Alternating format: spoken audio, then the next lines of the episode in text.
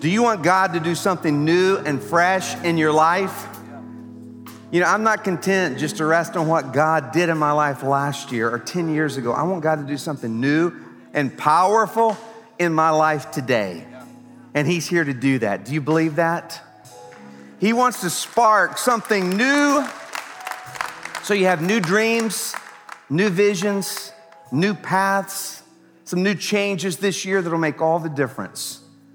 That's our God. So let's pray together. God, I thank you so much that you have a personal purpose for every one that you created. You're the creative writer. And Lord Jesus, you have written out the script of our lives, and it's filled with purpose. Every word is filled with meaning. But Lord, I know there's so many here today, or so many, Lord, worshiping with us in our online family all around the world. So many in our Atascocita campus, the Woodlands campus, through our broadcast ministry, Lord, that, that feel like their story is meaningless right now. They're going through a chapter of confusion. And I just pray, Lord, that you would, over the next few moments, clarify and that you would just speak clearly to their hearts to let them know that you have not forgotten them. You're just not finished with the story yet. And I thank you, Lord, for the hope. I thank you, Lord, for the miracles that you're going to bring in the next few moments, as only you can. And we ask you to do all that you want in our lives, nothing more, nothing less. For it's in Jesus' name we pray. Amen. You can be seated. Hey, God is a master storyteller. The creator of the universe the creative writer who created you loves stories. Elie Wiesel said that God created human beings because he loves stories, and that is so true. God loves the story of you. You are his creation. I'm not talking about the fiction story of you that you would like for God to believe and others to believe. I'm talking about the real story, the nonfiction story of your life that's raw and real. It's not some fairy tale where everything always works out perfectly. Your story is filled with wonderful chapters and very painful chapters. It's filled with love and loss. It's filled with great successes and epic failures. It's a nonfiction story, but it doesn't have to be a non fulfilling story. If you give the creative writer the pen of your life, he will redeem your pain and rewrite your story. I want you to look at 2 Samuel chapter 22, verse 25.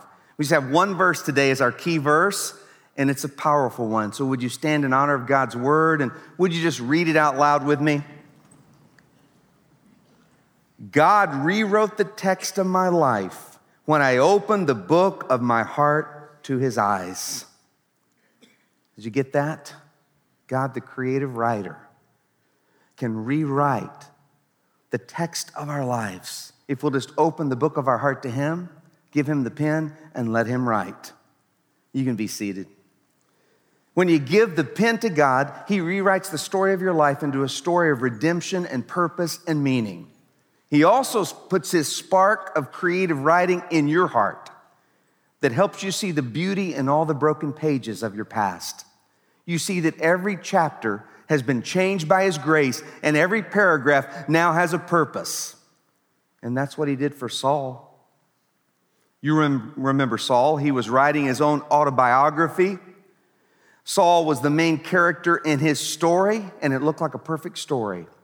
But like a lot of autobiographies, it was filled with lies. It was designed to make the author look good. The problem was, it was just all fiction. Now, the people around Saul were believing the lies. Even Saul had bought into that false narrative that his story was a perfect story until one day he was hit with writer's block. Is all of his story came to an abrupt stop on the road to Damascus. Look at it with me in Acts chapter 9. As he was approaching Damascus on this mission, a light from heaven suddenly shone down around him. He fell to the ground and heard a voice saying to him, Saul, Saul, why are you persecuting me? Who are you, Lord? Saul asked. And the voice replied, I am Jesus, the one you are persecuting. Now get up and go into the city, and you will be told what you must do. The men with Saul stood speechless, for they heard the sound of someone's voice, but saw no one. Saul picked himself up off the ground, but when he opened his eyes, he was blind. So his companions led him by the hand to Damascus. He remained there blind for three days and did not eat or drink. See, Saul was on this mission to stop the small group of people called Christians from writing another chapter of what he believed was a subversive story that just had to be stopped. He didn't want Christianity to spread, but Christ blocked him from writing another word in the story. And Saul was blinded on that day on the road to Damascus. But the reality was, he had been blinded his whole life. He'd been blinded to the truth his whole life. You know, he got writer's block that day, but really, he'd had writer's block his whole life because every word that he wrote in his own story, as he was the main character and the author, every word was meaningless. Every word was empty. He had writer's block because he was comparing himself with others. And as long as I'm comparing myself with others, my story will never make sense.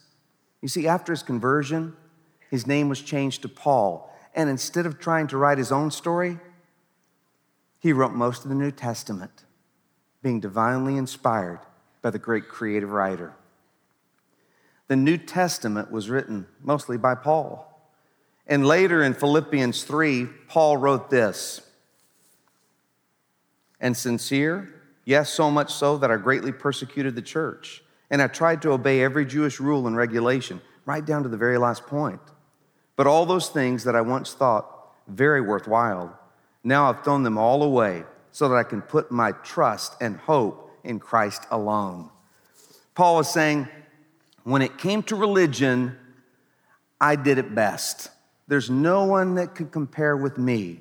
I tried to follow every rule, every regulation. And I was better than everyone else. When it came to religion, I had so much fervor and passion. I mean, I just followed every single rule. But Paul says I was comparing myself and feeling good that I was better than everyone else, but I wasn't comparing myself to the only one that counted the perfect God of the universe. I compared myself to everyone else, and I felt pretty good about myself. But I had everything backwards. So much so that I was persecuting the very people that had it right. And whenever you compare yourself to others, it's very destructive because, in essence, you make yourself the main character of the story.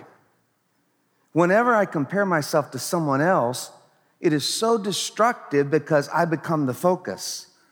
When you compare yourself to someone else, you either get proud, like Saul did, you get proud because you think that you're better or your story is better or, you're smarter or you're more beautiful or you're more talented or you're more successful than someone else. You get proud.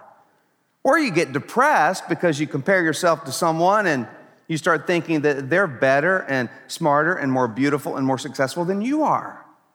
And either way, you're the focus. You make yourself the main character of your story. And as long as you make yourself the main character of your story, your story will never make sense. Because God says we shouldn't compare ourselves because there's no one else in the world like you. God created you uniquely. When He made you, He broke the mold. Do you know there's no one else in the whole world with your fingerprints? There's no one else in the whole world out of the billions that have ever walked this earth that have your same voice print, your same footprint? No one else. When God made you, He broke the mold. And so, why do you compare yourself to someone else when there's no one else in the world like you? God made you the way He made you for a reason, for a purpose. But Paul was comparing himself to everyone else. And in 2 Corinthians 10 12, he went on to say, after he learned his lesson, we do not dare to classify or compare ourselves with some who commend themselves. When they measure themselves by themselves and compare themselves with themselves, they are not wise. He says it's not wise to compare yourself to others because what you're really doing is making yourself the main character of the story. You're the main focus instead of God. And Paul said, I'm so glad that I realized I'm not the main character of my story. Because when you're the main character of your story, and Saul was the author and the main character of his story, he was trying to do the job that only the great creative writer who created the universe and created you can do. And it puts too much pressure on a human being to try to play the part of the great creative writer. You see, you're not the main character of your story.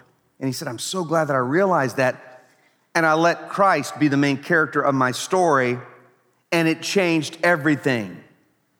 I placed my trust in him instead of religion. Instead of writing a story of religion that was all about me and what I could do, now the story is all about Jesus and what he did in me. After the road to Damascus, Paul gives the pen to God and he lets God rewrite the story of his life. And then God creates this spark of creativity in Paul and divinely inspires him. And Paul writes most of the New Testament. And until you stop trying to be the author and main character of your story, your story will always be misguided. It will be meaningless. It won't make sense to you. All the pain and the problems and the hurt in your life just won't make any sense at all. When you receive Christ into your life, if you're a Christ follower, when you come to Christ, you really give the pen of your life to God. And you say, God, I'm tired of writing my story. I want you to be the author and finisher of my faith. I want you to finish writing the story of my life. And God erases all your sins and He begins to rewrite your story that gives meaning to every chapter. But I have to say, as a Christ follower, there are many times when I try to take the pen back from God. And sometimes I try to write God in the script as a minor character. We do this all the time. Some Christians, that's kind of the way they live their life. It's like, God, I want you to be a real part of my life. Um, I want you to be in my life. I want you to be in my story. You're in my story, God, and I've given you a really good part. I mean, it's a good part. I've written you in, it's a good part. You're really part of the story. You're in there somewhere with my career. My career takes up more pages, but it doesn't mean as much to me, God. You know, God, you're in there with my hobbies. My, now, I have to admit, there's several chapters about the things that I like to do. Um, but God, uh, you're in there. You're a minor character. Now, my finances, you know, there's some, there's some chapters about that too, Lord, some really important chapters on that. But, but God, you're in there too. And we think God should be happy with that, that we've written God in as a minor character in our story, but we're still the main character of the story, and we're still the author of the story.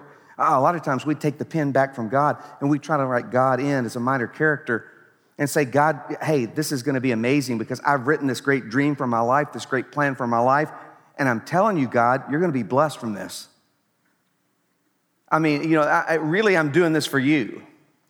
This is all for you, God. But we're still the main character. We're still trying to write our story the way we want it to turn out. And God will do just about anything to get our attention. Saul was on the road to Damascus, and Jesus blinded him, gave him writer's block, and stopped him from writing another destructive word. And he changed the whole story. And God loves you so much that He'll do just about anything to stop you from writing your own story because He knows how that ends. He knows how destructive that's going to be. When you're trying to be the author and the finisher of your faith, when you're trying to be the main character of the story, that's not what you were made to be. God is the main character of the story, and God says, I don't settle for a minor role in your life.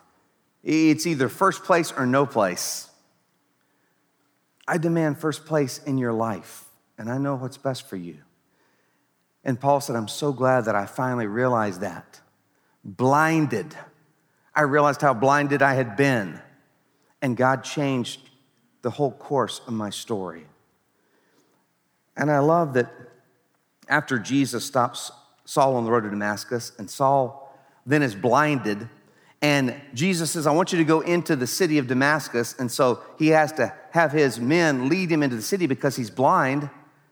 And then Jesus tells him, I want you to go to the house of this believer in Damascus by the name of Ananias. And then he'll know what to do.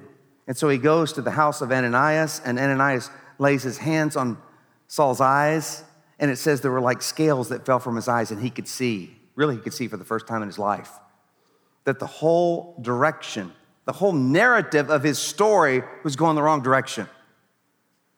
And, and then he woke up to the fact that he'd been the main character of his story, he'd been trying to write his story. And so he gives the pen to Jesus for the first time. And he lets Christ take over the story and write the rest of the story. And he trusts Christ, he's baptized, and Christ erased all of Paul's sins and he rewrote the story of his life. Now, Jesus didn't edit out all the failures from Paul's past.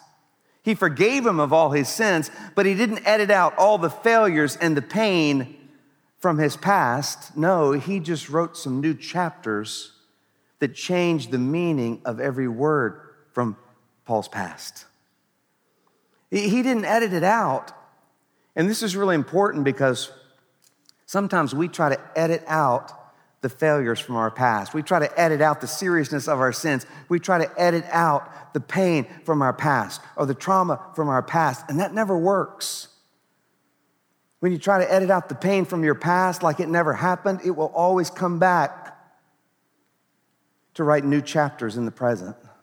But when you give the pen to God, He doesn't edit out the pain from your past. He just writes some new chapters that change the whole meaning of the pain and the failures. He writes new chapters that change the whole story. Now, Paul didn't deny the reality of his past failures or minimize them because he knew that would minimize God's greatness. That would minimize God's grace in his life. In 1 Timothy 1:15, he says, "Here is a trustworthy saying that deserves full acceptance. Christ Jesus came into the world to save sinners, of whom I am the worst. But for that very reason, I was shown mercy, so that in me, the worst of sinners, Christ Jesus might display his immense patience as an example for those who would believe in him and receive eternal life." Paul said, I'm not going to edit out my past failures. I'm not going to minimize my past sins. Uh, no, I was a murderer. I killed Christians. I persecuted the church. I was proud and arrogant and was the main character in every chapter. And I'm not going to edit out my past failures. I'm not going to minimize my past sins. I'm just going to let God write something new that changes the whole meaning of my past failures and sins and brings fame to Him. See, a lot of times we want to edit the pain out of our story. Sometimes I, I want to downplay my failures and sins. But when I do that, it just minimizes the greatness of God in my life and the grace of God in my life and the power of God in my life. Hey, every great story is filled with failures and pain, heartache, and loss in the middle of it. That's what makes a great story great. Every great story is filled with conflict and pain and doubt. Every great story is filled with problems and you can't edit out the pain or the trauma from your past, but you can give the pen to God and let Him write a story of purpose from the pain. You can't edit out the failures from your past, but you can give the pen to God and let Him write a story of faith from your failures. You can't edit out the struggles from your past. You can't edit out the struggles that you face today, but you can give God the pen and let Him write a story of His strength from your struggles. Don't try to edit out the bad from your story. You just give the pen to God, and He'll write something new that brings good even out of the bad. You see, He took the story of crucifixion and He wrote a new chapter and turned it into the story of resurrection and salvation and heaven one day for you and me. I mean, you just let God be the author and finisher of your faith, He'll take care of it. He'll erase all the sins. He'll erase the guilt of your sins. He will erase all of that and you'll be clean with a new heart when you come to Christ. But don't edit out all the pain and the failures from your past. Just give the pen to God. He'll write something that changes it all. And then He will spark something in your heart, and you will see how the great creative writer took everything the good, bad, and the ugly and He wrote something that made it all beautiful. He takes the broken pages and he writes something new, and it makes the whole story beautiful. You have a beautiful story. You have a powerful story. You have a divine story when you give the pen to God. Regardless of your past, God writes something purposeful, and the whole story of your life becomes purposeful. God is doing that in some of your lives right now. You just don't see it. You're just thinking, God, what are you up to? I don't get it. And you feel like that God doesn't know what He's doing. And you feel like that you shouldn't be going through this pain. You shouldn't be going through this problem. You shouldn't be experiencing this struggle. And it doesn't make any sense to you. It's just God's not finished yet. Let Him keep writing. Let Him keep writing because He's writing into something powerful and beautiful. And every great story has pain and failures and conflict and loss. He's writing something beautiful out of the brokenness. Don't dare take the pen back from God now. He's just coming up on the great chapters that change the whole story. But I have to admit, a lot of times I want to edit out the bad. It's like, God, you, that's not something that you wanted. God, that's not something that you need. And God says, Give it all to me the brokenness, the bad, the pain, the hurt, the failures, the sins. You give it all to me. I need all of it so that I can write something that's powerful. All of it. I will waste no hurt. I will waste no pain. I will not waste a teardrop, God says, if you'll give it all to me. But how do you practically make Christ the main character of your story? How do you make sure he's the author and finisher of your faith? Well, Ananias here in this story of Saul and his conversion to Paul really gives us a great example of a believer who was really seeking to let Christ write the story and let Christ be the main character of the story. Because in Acts 9:10 it says there was a disciple in Damascus by the name of Ananias. The master spoke to him in a vision. Ananias? Yes master he answered. I think that's a really powerful verse, and there's two words in there that are so profound to me. The first thing Ananias says is, Yes, Master. Yes, Master. The first word was yes. Second, Master, that you are the master storyteller. You are the creative writer, and you are the author and finisher of my faith. And so, yes. And so, before he knew what God was going to ask him to do, he said yes to it. Now, there are many times when I ask God, What do you want me to do? What's your will for my life? What do you want me to do in this decision, God? Well, what is it? Would you just speak to me in my heart and tell me what you want me to do? Kind of lay it out for me so I can decide if I want to do it or not. You see, sometimes people say to me, Pastor Kerry, I don't know God's will for my life. How do you know God's will? How do I know God's will in this situation? How do I know what God wants me to do in this decision? And I just don't know. And, and, sometimes God will put you in that confusing place for a little while so you'll learn to really seek Him. But sometimes I put myself in that place because really what I'm asking is God, if you'll show me what your will is, then I'll look at it and I'll decide if I want to do it. Because I'm not sure that I trust that you know what's best. God, if you'll just kind of lay out the plan, then I can look it over. And God says, if you'll say yes first, I'll show you the plan. If you'll say yes first, then I'll lay it out for you. Why don't you say yes with me right now, really loud? Say, yes! yes! That's pretty good. It was like the wave. It started over here and it just kept going. Some of you guys over here still aren't sure, still waking up. Let's do it again. yes! yes! Yes. Yes. Yes. Yes. Lord, you've heard our answer. Now show us what you want us to do. That should be what we do every week. It, let's give God our answer and then ask Him, show us now what you want us to do because we're going to do it because we know that you know what's best for us and we trust you. If I live my life that way, God will reveal His plan over and over. That's the way God works. He reveals His plan and then you take a step and He opens a door. You know, you, but you first you have to take the step of saying, God, reveal to me your plan because I'm going to do it.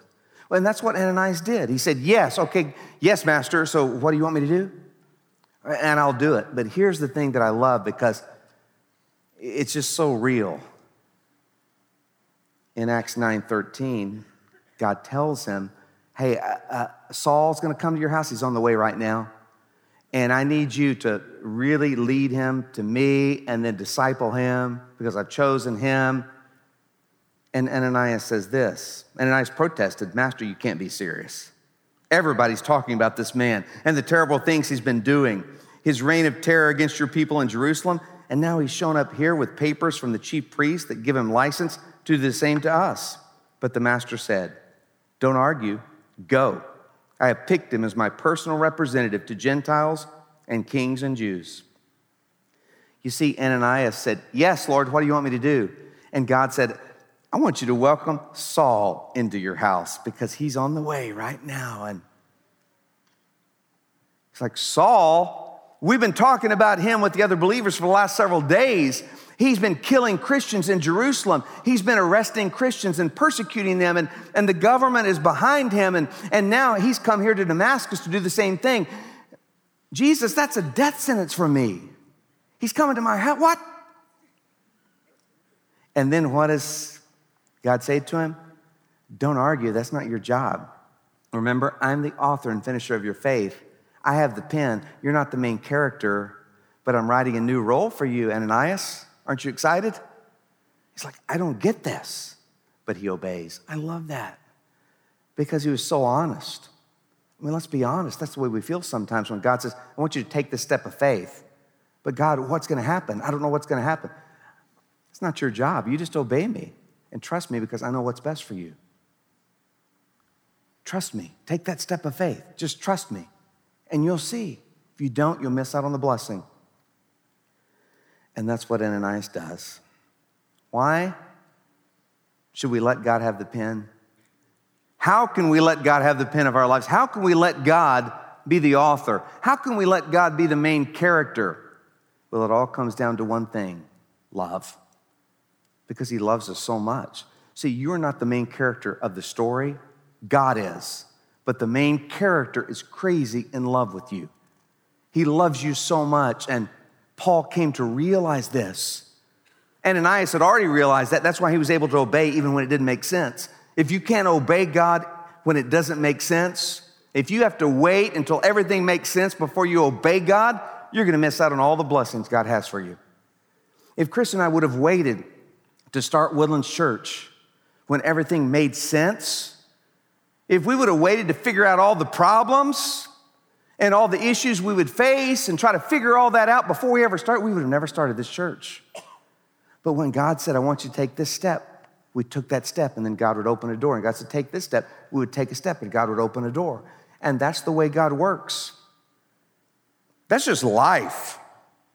If you try to solve all the problems before you ever get started, you will never get started in anything.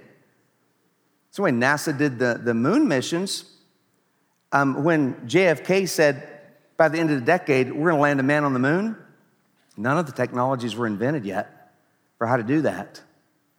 But he made the statement, they took the step. They couldn't figure out all the problems they'd have to solve before that until they took that step. And that's the way God wants it to be in our lives because He wants us to learn that we can trust Him because He loves us so much. And that's why Paul was able to write in Romans 5 8 that God demonstrates his own love for us in this. While we were still sinners, Christ died for us. You're saying, when I was going the wrong direction, as sinful as you could get, God stopped me and gave me writer's block. God did whatever it took. He blinded me so that I could see that I've been blinded my whole life. God did whatever it took because He loved me. And some of you, you've hit a wall today and you feel like that God is punishing you, that God is out to get you, and it's just the opposite. He's let you hit a wall because He loves you. And He knows what's behind on the other side of that wall, and He knows what's best for you, and He's protecting you. Some of you feel rejection today, and you feel like it's coming from God because someone rejected you. You didn't get that promotion, you didn't get that job. That boyfriend broke up with you, that girlfriend broke up with you. That rejection and it hurts, and God hurts with you. But I want you to know if you're a Christ follower and you're following Him, rejection is protection. Rejection is God's protection to keep you from going the wrong direction. God has a purpose and God has a plan, and it all comes down to love. It's a love story. Your story is a love story. If you don't realize that, you won't take those steps of faith. Your story is a love story. You're not the main character of the story, but the main char- character is crazy in love with you. And Paul realized this.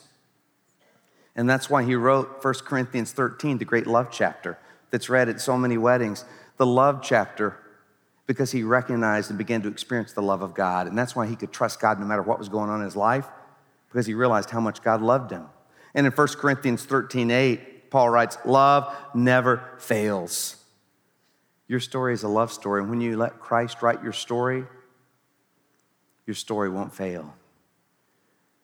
In fact, he will take all your failures and turn them into successes. He will take all your failures and turn them into victories.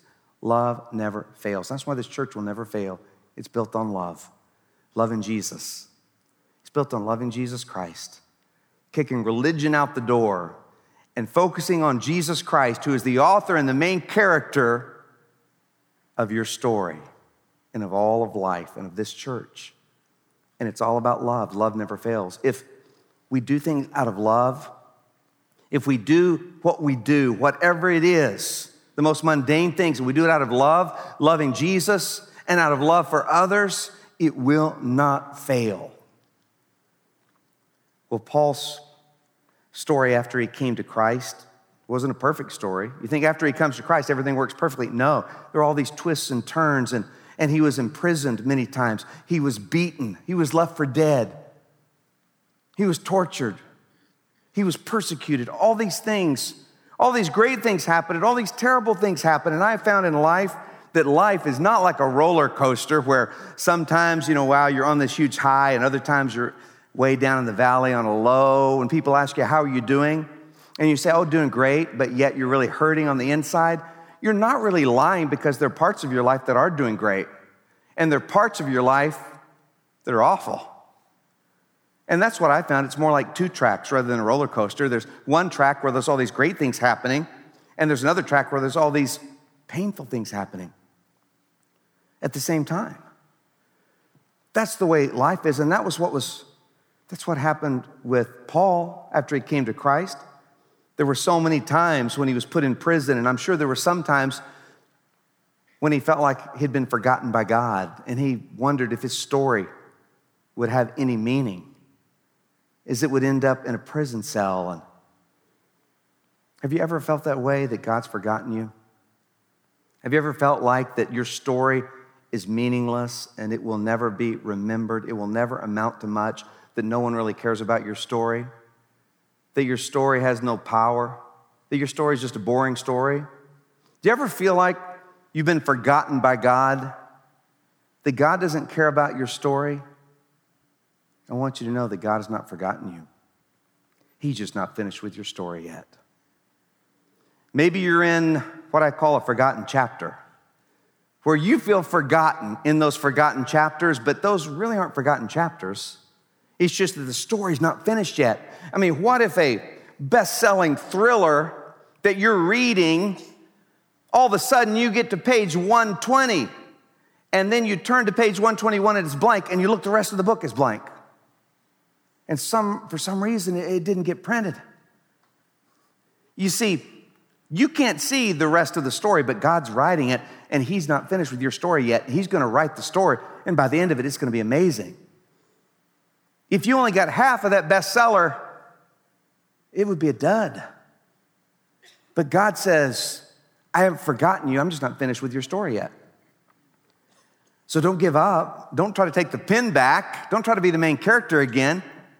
I'm just not finished with your story yet because I cannot forget you. In Isaiah 49, there was a time when the people of Israel thought they were forgotten. They thought it was the final chapter, the forgotten chapter. But no, God just hadn't finished yet with the story. And in Isaiah 49 14, they say, The Lord has deserted us, the Lord has forgotten us, and God answers, Never. Can a mother forget her nursing child?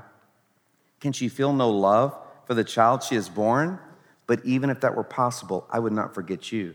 See, I have written your name on the palms of my hands.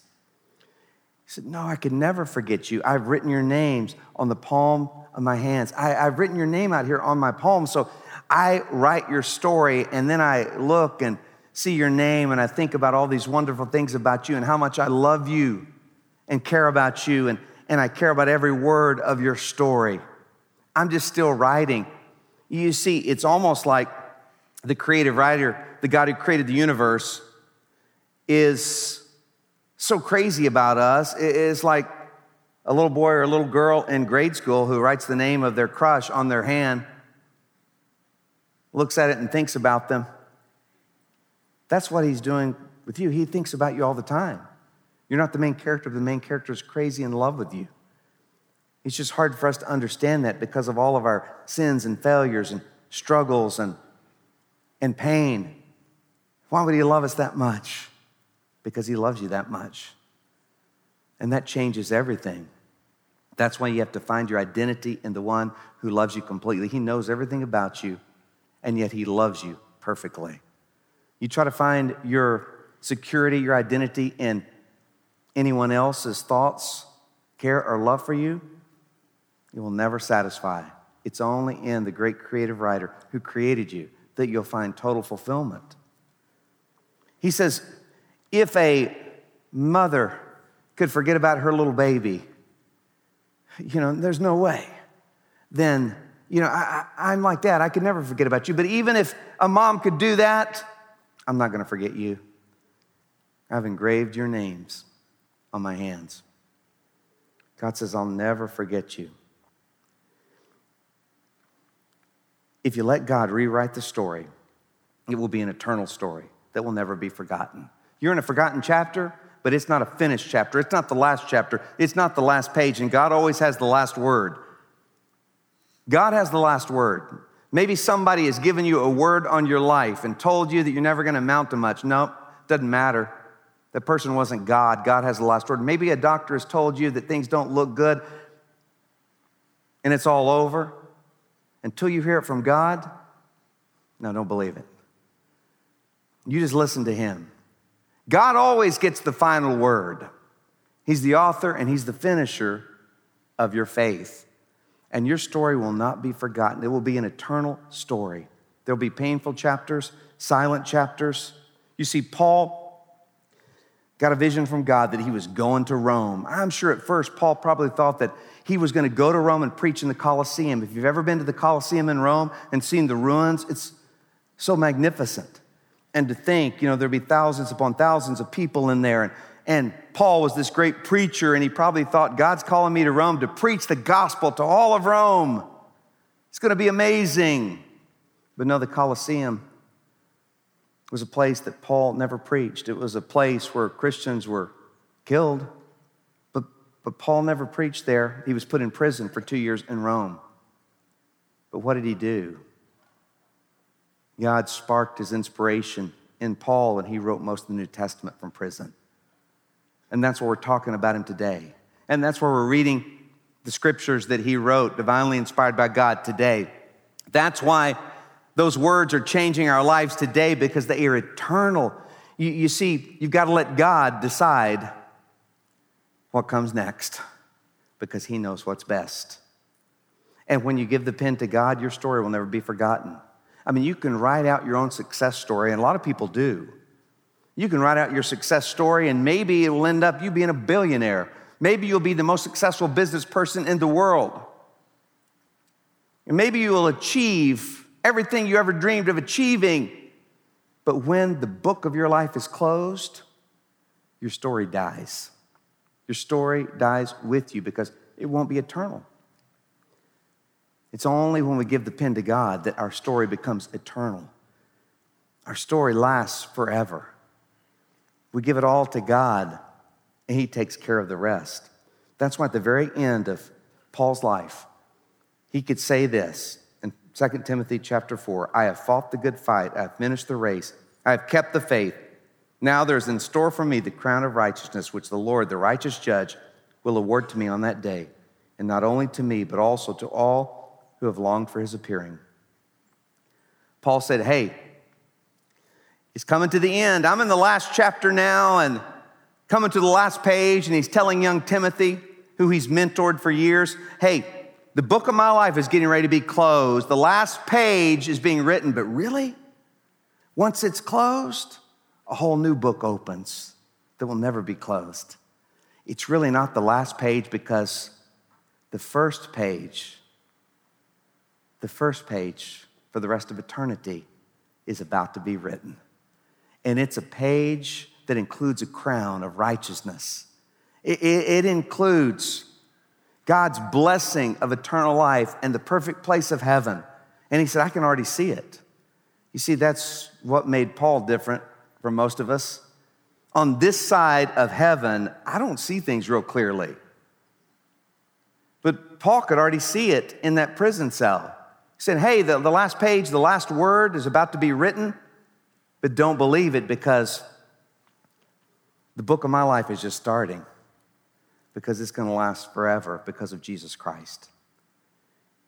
Corrie ten Boom, who her whole family was captured by the Nazis and she was thrown into a concentration camp during World War II because her devoutly Christian family had protected Jews from being taken by the Nazis. And they developed a hiding place in their home and they kept as many as they could. And, and soon the authorities found out about what they were doing and they took the whole family to a concentration camp, though they never found the hiding place. And the Jews that they were hiding were protected. But in that concentration camp, everyone in her immediate family died, including her best friend and sister, Betsy, who kept pointing her to the Lord and looking to the Lord, even in this dark place. When Corrie ten Boom said, None of this makes sense. I don't see what God's doing. How could He allow such evil? But after she got out, she began to realize that God had called her to tell the story of his redemption and his grace and his forgiveness, even in the darkest places. And that's what Betsy had felt was the vision and kept telling her. And Corrie ten Boom, even when she was in her 70s, she was going around the world preaching and sharing this good news of Jesus Christ and how he was the light in the darkest places. And and one thing she loved to do, she had this embroidery that she had in her home, and she would bring it with her whenever she would speak somewhere. And she would always hold up the embroidery from the wrong side and show it. This picture here shows you. That was the one that she held up. That was her exact embroidery she would hold up. And, and people would think she was just getting a little senile and didn't realize she was holding it up from the wrong direction. And they didn't know what to say or do. And then she said, You know, Sometimes when I pray and God doesn't answer my prayers right away and, and, and things happen that I don't understand, and there's pain in my life and things don't make sense, I think about this embroidery that I have on my wall. And she said, and I realized I'm just looking at it from the wrong side. And then she turned it around and it had the crown that you could barely make out. Well, that's not it. There it is. Yeah. They had the, the crown, and, and she said, One day, when we get to the other side, when we get to heaven, we'll see it all clearly. Every word will make sense because the great creative writer will have written the last chapter and have brought it all together so that none of the pain is wasted. And we'll see that we get the crown of righteousness and we'll be ushered into heaven and we'll have our eternal reward and our story will last forever.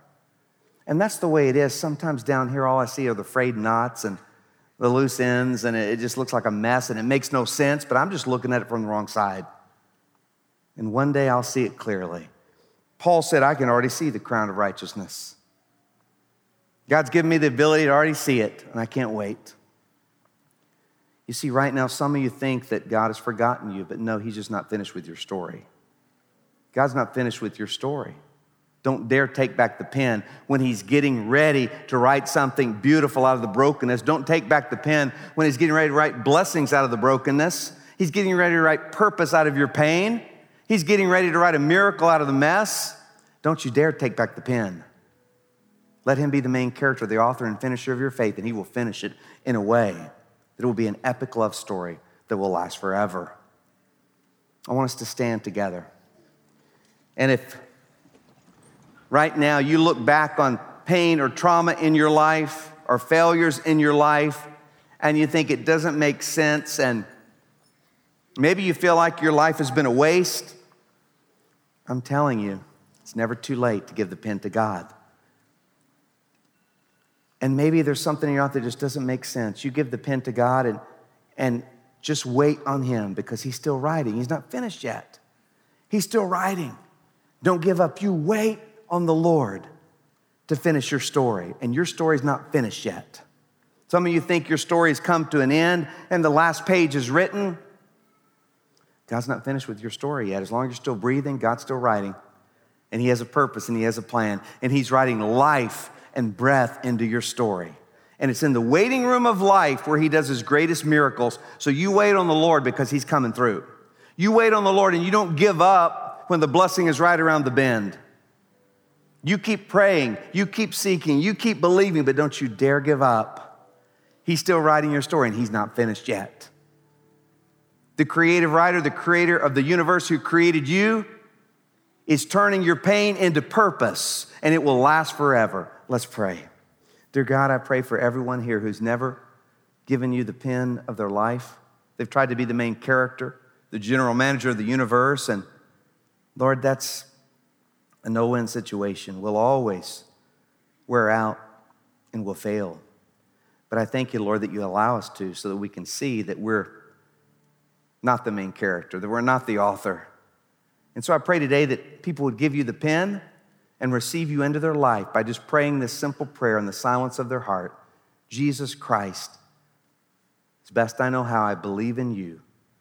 And like Paul, I place my trust in you to save me not in myself, but in you. And I ask you to forgive me of all my sins, come into my life, and change me from the inside out. I give you the pen and I ask you to write the rest of the story in such a way that it changes everything for your glory. I want you to be the main character of my life from now on. And Lord, I pray for everyone here who has gone through such pain in the past that, Lord, it doesn't make any sense at all. Or they're going through such pain in the present that it doesn't make sense, Lord, here on this side. Lord, give them a peace that will all make sense one day, and that you're not finished writing the story. I pray that you would help every one of us give you the pen so that you can bring healing as only you can bring, bring restoration as only you can bring, Lord. And we say yes to you in advance because we know that you love us completely. For it's in Jesus' name we pray. Amen. Woodlands Church, the word that I have for you is wait on the Lord. Because when we wait on Him, He will renew our strength. He will lift us up to soar on wings like eagles, like those eagles that catch the thermals and it just lifts them up with no effort. I believe God's going to do that for you this week. Wait on the Lord. What that means is you may be really busy, you may work really hard, but you're trusting Him and Him alone to see you through. You're trusting Him that He's going to come through. Sometimes when we wait on the Lord, we start to lose hope. Just wait on the Lord because hope is on the way. You wait on the Lord because He's still writing and He's writing something beautiful out of the brokenness. Don't dare take the pen back from Him. You wait on the Lord and God is about to come through. I believe for so many of you, the blessing's just around the bend. A lot of times we give up right before the blessing. Don't dare do that. Let's not complain. Let's not grumble. Let's believe and let's trust. You can be honest. Say, God, I don't like this. This makes no sense. When are you going to answer this prayer? When are you going to come through? But I trust you. Like Ananias said, Lord, you can't be serious. But then he said, I'm gonna do it. I'm gonna do it, even if I die, because I know you love me and you know what's best. This makes no sense, but I'm gonna do it. You wait on the Lord, and the Lord will come through. You don't need anyone else but Jesus. Maybe someone else has said that you'll never make it through. All you need is a word from Jesus, and He gives you His word today, and His word is yes. Yes, I will see you through. Let's wait on the Lord. Let's sing, wait on the Lord, and let God begin to work. Miracles are on the way. I believe that with all my heart. Do you believe that, Woodland Church? Let's thank the miracle worker, the creative writer, the creator of the universe, and let's wait on Him. Hey, church. Thanks for listening to the Woodlands Church with Kerry Shook podcast. By listening, we hope that you're encouraged wherever you are. If you haven't already, we'd love for you to subscribe to our podcast so that you can get the latest messages each week. For more information on Woodlands Church, check out the description for a link to our website and how to connect with us. We hope you have a great week.